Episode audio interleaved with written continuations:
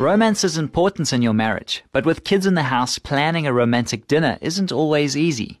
Good day and thank you for joining us for the Focus on the Family Minute. Why not get the kids involved in helping you create a special evening alone with your spouse? They'll love the excitement and might even come up with some ideas of their own. You can start by telling them that the evening is going to be a surprise. Then ask them to help make homemade decorations. Older kids can help cook or make a special dessert. And even the young ones can pitch in by cleaning their rooms and getting all their toys out the way. When everything is ready, set up a table for them in the playroom while you and your spouse have a candlelit dinner alone. Not only will it give you some quality time together, but it's setting a great example of romance and marriage for your kids. For more information on family issues, please call Focus on the Family in South Africa on 031 716 3300 or visit our website at safamily.co.za.